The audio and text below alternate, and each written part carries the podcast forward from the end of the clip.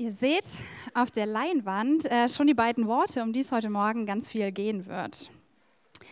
Das ist ein Thema, das beschäftigt mich jetzt schon eine ganze Weile und seit letzter Woche bin ich mir ziemlich sicher, dass ähm, das Thema in unserem Leben immer mal wieder auftaucht oder immer mal wieder auftauchen sollte. Es geht darum, wer wir sind in Christus.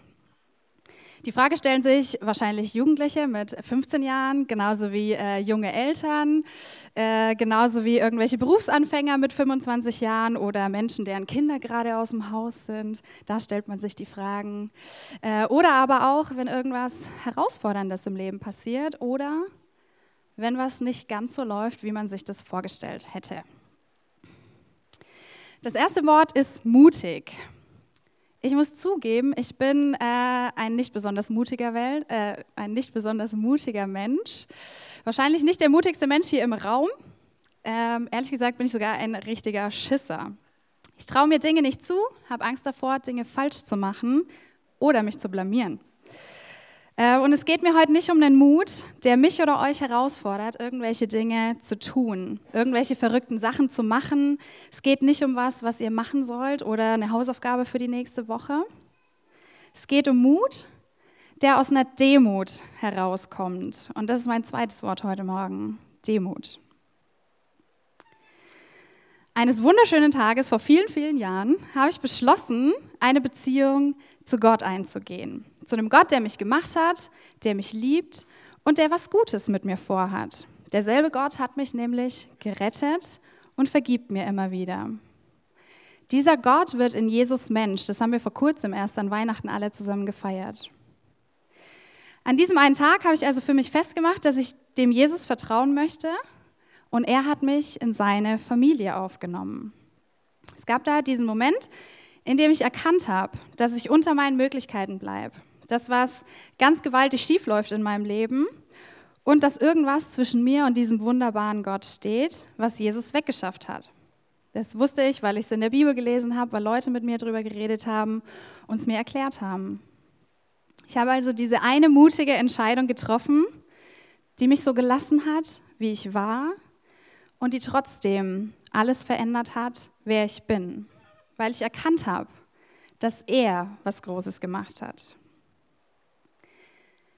Durch diesen Glauben an Jesus darf ich mich Tochter Gottes nennen. Was das bedeutet und was die Bibel äh, damit meint, wenn sie von Kindern Gottes redet, wird an ganz vielen Stellen deutlich. Ich habe euch heute mal exemplarisch zwei mitgebracht. Die erste steht im Johannesevangelium, im ersten Kapitel, Vers 12, ein sehr bekannter Vers, der sagt, dass ähm, wir uns Kinder Gottes nennen dürfen, wenn wir an Jesus glauben. Ich lese mal ab Vers 10 vor und ja, es ist übrigens derselbe Text wie letzte Woche. Ein paar Gesichter nicken. Mhm. Er, das Wort, war schon immer in dieser Welt. Diese Welt ist ja durch ihn entstanden, aber sie erkannten ihn nicht. Er kam in seine eigene Schöpfung, aber die Menschen, die er geschaffen hatte, nahmen ihn nicht auf. Wer sich ihm öffnete, den verlieh er das Recht, Kinder Gottes zu werden. Das sind alle, die glauben, dass er im Auftrag Gottes handelte. Kinder Gottes wurden sie nicht durch ihre natürliche Geburt, auch nicht, weil ein Mensch es wollte oder weil sie einen Mann zum Vater haben. Kinder Gottes wurden sie allein dadurch, dass Gott ihnen das wahre Leben schenkt. Durch den Glauben zu Kindern Gottes werden, das ist unsere Identität. Das zweite Beispiel, das ich euch mitgebracht habe, steht im 2. Korintherbrief, Kapitel 5, Vers 17. Da schreibt Paulus, dass wir dadurch ein ganz neues Wesen werden. In der Luther-Übersetzung nennt er es eine neue Kreatur. Aber was er meint, ist genau das, dass sich unsere Identität ändert. Daher beurteilen wir niemand mehr nach menschlichen Maßstäben, auch Christus nicht, selbst wenn wir ihn früher nach menschlichen Maßstäben beurteilt haben. Wenn jemand zu Christus gehört, gehört er schon zur neuen Schöpfung. Das Alte ist vergangen, seht doch, etwas Neues ist entstanden. Es gibt unfassbar viele Stellen, die sich mit diesem neuen Sein äh, auseinandersetzen und die was darüber aussagen. Und es lohnt sich, die alle mal anzugucken. Wenn ihr nicht wisst, wo ihr anfangen sollt, fragt gleich beim Kaffee mal noch ein paar Leute, ob die ein paar Stellen wissen. Ähm, ich glaube, das äh, wird ganz spannend. Aber worum es mir heute Morgen geht, ist Folgendes. Durch diese Aufnahme oder man könnte auch Adoption in die Familie Gottes sagen, ändert sich was ganz, ganz Grundlegendes, nämlich unsere Identität. Herausfordernd ist dabei, dass die Bibel das Wort Identität leider nicht verwendet. Ähm, es wird aber ganz oft trotzdem beschrieben. Ich bin jetzt nicht mehr nur Sabrina, die Tochter von Supereltern, Gemeindepädagogin oder Basteltante. Nein, ähm, es hat sich was verändert, das Einfluss darauf hat, wer ich bin und was ich tue. Identität ist das, was einen Menschen ausmacht. Man könnte sagen Persönlichkeit, Charakter, Eigenschaften, auch Werte und Überzeugungen hängen damit drin. Ähm, der Körper und wie wir uns selber wahrnehmen spielt mit rein und noch ganz viel mehr. Das alles bildet unsere Identität. Und durch diesen mutigen Schritt, mich Gott und seinen Gedanken für mein Leben anzuvertrauen, demütig anzuerkennen, dass er Gott ist und ich es nicht bin, wurde ich Teil dieser Familie und bekam ein neues Ich. Ich bin jetzt nicht mehr nur Sabrina, die Tochter von Mama und Papa, sondern in erster Linie Sabrina, Kind Gottes und Kind meiner Eltern. Ich bin jetzt nicht mehr nur Gemeindepädagogin, sondern ich bin eine von Gott begabte und beauftragte Frau. Ich bin nicht mehr nur eine Basteltante, sondern jemand, der versucht, mit Kreativität Gott zu ehren und zu erfreuen. Das Spannende ist jetzt aber, dass das Wissen um diese Identität und das Leben danach irgendwie manchmal nicht ganz zusammenpassen. Ähm, klar weiß ich das irgendwie, ne? ich bin Kind Gottes und trotzdem vergesse ich das ganz oft. In meinem Verhalten, das ja aus meiner Persönlichkeit und aus meinen Werten und so rauskommt, sieht man manchmal nichts davon. An die Identität ist ja zum Beispiel auch gekoppelt, wie wir Entscheidungen treffen, was uns wichtig ist und wie wir uns verhalten. Kinder Gottes leben in einer neuen Dimension. Jetzt kommen wir alle aus verschiedenen Hintergründen, lesen in verschiedenen Bibeln, haben einen anderen Sprachgebrauch. Und es gibt verschiedene Worte, die ein und dasselbe beschreiben. Für manche ist es das Reich Gottes oder das Himmelreich oder andere reden vom Christsein, äh, von ewigem Leben oder wie gerade in dem Vers von einer neuen Schöpfung. Aber das geht alles in dieselbe Richtung. Die Bibel verwendet ganz oft das Wort Reich Gottes, aber es gibt ganz viele, viele Worte, die eben das umschreiben. Für mich ist dieses Wort, das das ganz gut erklärt, das Wort Jesus-Dimension. Es beschreibt das, was damit gemeint ist, durch Gottes Wirken irgendwie anders zu sein und anders zu agieren, im Hier und im Jetzt. Die Welt, in der wir leben, besteht ja aus verschiedenen Dimensionen. Jetzt bin ich weder Mathematiker noch Physiker, aber so viel ist hängen geblieben. Ähm, wir leben in und mit verschiedenen Dimensionen. Und ähm, ihr müsst euch das so vorstellen, wenn wir Jesus vertrauen, dann treten wir in so eine neue Dimension ein, in so eine Jesus-Dimension und bekommen in dieser neuen Welt eine neue Identität als Töchter und Söhne Gottes und er als unser Vater. In dieser neuen Welt gibt es zum Beispiel dann andere Prinzipien und Werte, die muss man erstmal kennenlernen Manche von euch kennen die vielleicht schon, weil ihre Eltern schon nach diesen Werten, weil eure Eltern schon nach diesen Werten gelebt haben. Manche können das nach und nach entdecken und so den Macher und Schöpfer dieser Dimension immer besser kennenlernen. In dieser neuen Welt, dem Reich Gottes, der Jesus-Dimension, gibt es zum Beispiel so Gesetze wie Liebe. Liebt einander, dann weiß jeder, dass ihr dazugehört. Liebt eure Mitmenschen, egal ob es euer Nachbar, euer Chef oder euer Ehepartner ist. Liebt eure Eltern und hört auf sie. Aber auch so Sachen wie, liebt eure Feinde. Freunde lieben, das kann jeder. Und manches von dem fällt uns leicht umzusetzen. Manches ist herausfordernder, weil es unserem Verständnis von Gerechtigkeit so ähm, entgegengeht oder weil es so ganz anders ist wie das, was wir von uns denken. Ihr müsst euch diese Welt so vorstellen, dass da ungefähr alles auf dem Kopf steht. Die, die sonst verachtet werden, die werden geehrt. Die, die nicht nach ihrer Meinung gefragt werden, die sind wichtig. Und die, um die sich sonst niemand kümmert, die werden da versorgt.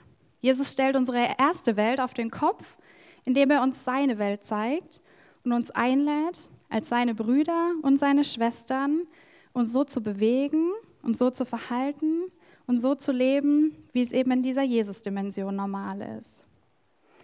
Diese Identität durch diese Dimension ist da und die kann uns niemand nehmen und die kann uns von niemand genommen werden.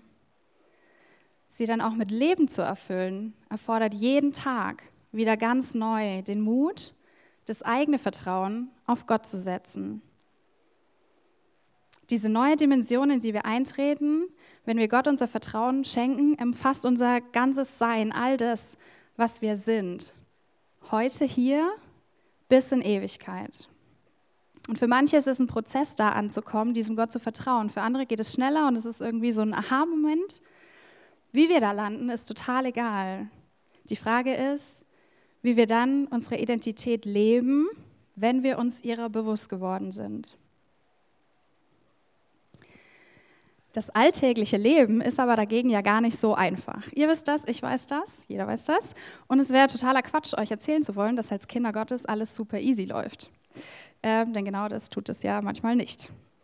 In unserem Sein ist es uns nicht versprochen, dass all unser Tun gut wird oder gelingen wird. Es ist uns nicht versprochen, dass wir nie vor Herausforderungen stehen. Seien das ethische, berufliche Herausforderungen oder in unseren Beziehungen und Freundschaften. Manchmal entscheiden wir uns auch falsch. Wenn man mal in die Bibel schaut, dann sieht man, dass die voll ist von Leuten, die richtig idiotische Sachen gemacht haben oder deren Leben echte Scherbenhaufen waren. Zum Beispiel Abraham. Der war jemand, der hat seine Heimat verlassen für immer, weil er Gott vertraut hat, weil er an Gott geglaubt hat.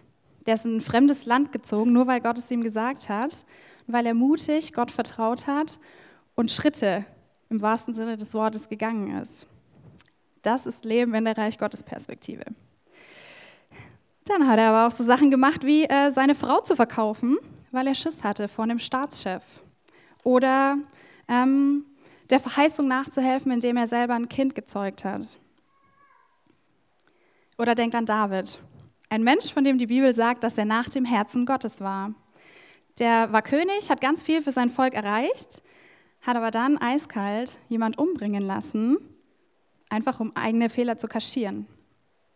Oder Paulus, der Gemeindegründer der ersten Stunde, weil er von Jesus dazu berufen und beauftragt wurde der Vorzeigetheologe und Gemeindegründer schlechthin, der hat sich so sehr mit einem Freund zerstritten, dass sie hinterher nicht mehr zusammenarbeiten konnten. Diese Geschichten, die klingen immer erstmal richtig gut und dann, dann machen diese Leute irgendwelche Fehler. Sie waren mutig, haben Gott vertraut, sind Schritte in dieser Beziehung gegangen und dann passiert irgendwie das Leben. Unsere Erfahrung wird dadurch irgendwie zu deren Erfahrungen oder deren Erfahrungen spiegeln sich so in unserem Leben wieder. Wenn wir aber weiter hinschauen, dann sehen wir neben den ganzen Scherben, die man da wahrnehmen kann, noch was anderes. Und zwar, dass Gott diese Leute niemals aufgegeben hat. Er steht zu seiner Zusage, diese Leute als seine Leute zu behandeln. Er steht zu der Zusage, uns als seine Leute zu behandeln, egal was wir machen, weil wir zu seiner Familie gehören. Und diese Menschen wurden dann mutig, demütig und haben ihre Fehler zugegeben. Sie sind damit zu Gott gegangen. Nicht immer gleich als erstes, manchmal hat es ein bisschen gedauert. Aber früher oder später landen die eben alle wieder dabei, dass sie zu Gott gehören und Gott sich zu ihnen stellt.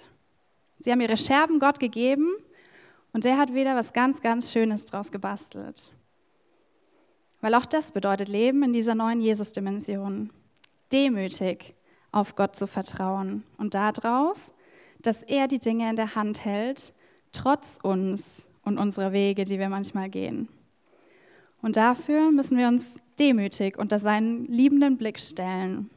Und ich bin mir bewusst, dass demütig jetzt nicht unbedingt ein positiv besetztes Wort ist. Ähm, das hilft aber leider nichts, weil im Kern dieses Wortes ganz viel Gutes und Wichtiges für unseren Glauben liegt. Und deswegen glaube ich, dürfen wir das nicht ausklammern, nur weil uns das Wort nicht gefällt.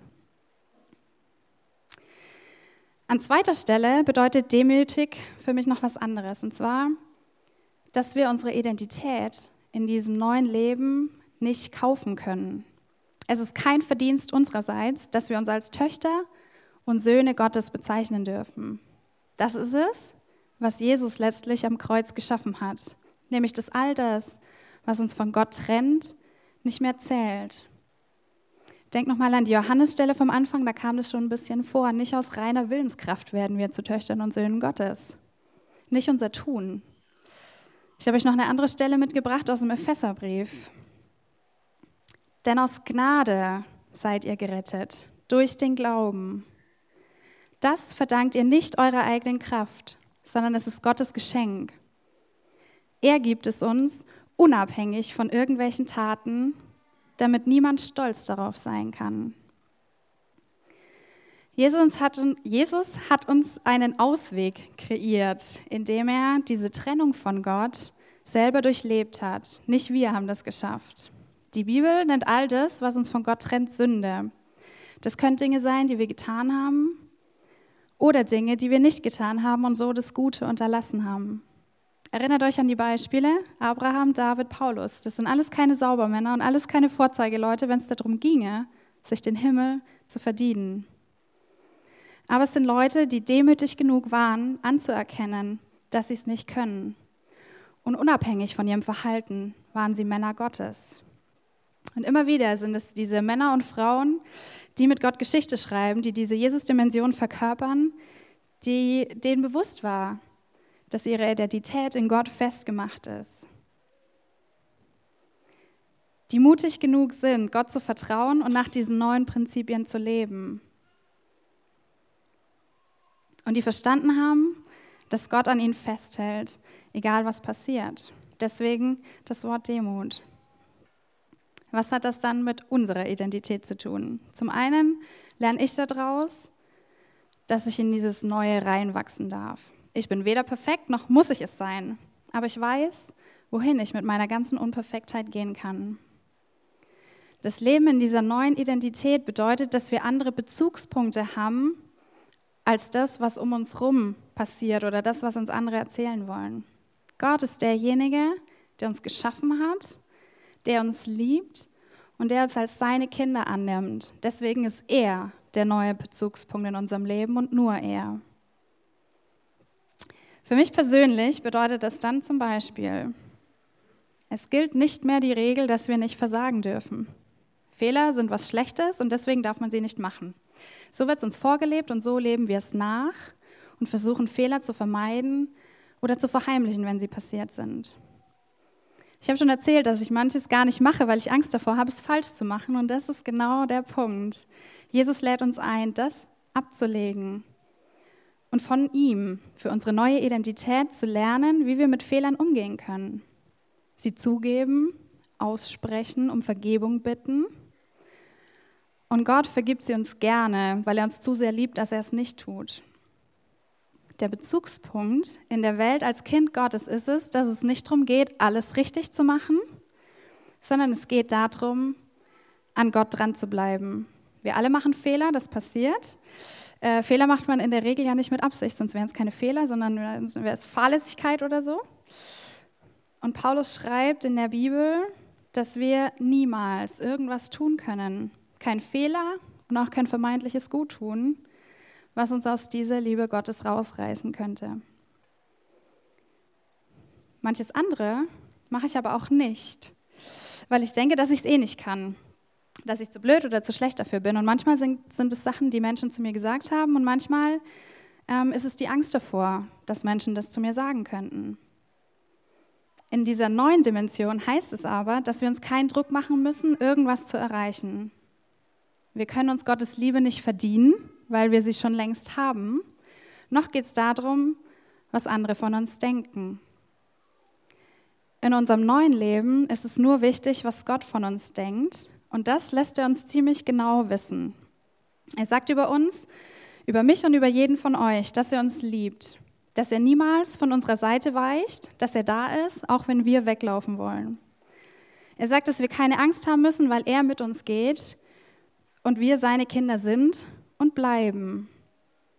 Und wenn ich auf Gott schaue und seine Gedanken über mich, dann wird es immer unwichtiger, was andere Menschen von mir denken. Das bestimmt dann nämlich nicht länger meinen Wert. Und ich bin mir bewusst, dass das leichter gesagt ist als getan, aber als Kind Gottes kann es mir eigentlich egal sein, was andere Menschen von mir denken. Das bedeutet jetzt natürlich keinen Freifahrtschein, um irgendwelchen Blödsinn zu machen oder zu übertreiben, aber Leben in dieser neuen Identität darf mutig sein. Mutig in diesem Sein ganz bewusst durch den Alltag zu gehen und das umzusetzen, was man in dieser neuen Dimension, dem Reich Gottes, schon kennengelernt hat.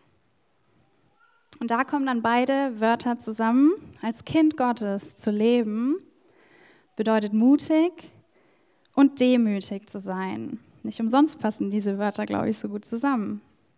Und ich möchte euch einladen, dass wir uns gemeinsam auf den Weg machen, mutig und demütig unsere Identität zu leben. Eine Identität, die uns ausmacht, die uns zu wunderbaren Söhnen und Töchtern Gottes macht, die unsere Eintrittskarte in eine neue Jesus-Dimension ist, in der weder Angst noch Unglaube noch die Fehler, die wir machen, über uns bestimmen, sondern einzig und allein, was Gott von uns denkt. Ich für meinen Teil, ich möchte in dieser neuen Dimension immer mehr zu Hause sein, mehr von dem verstehen, wer Gott ist und was er tut. Keine Angst mehr zu haben vor dem, was war oder was kommt. Gott ist ein guter Vater und er schenkt uns so viel, viel mehr, als wir verdient hätten.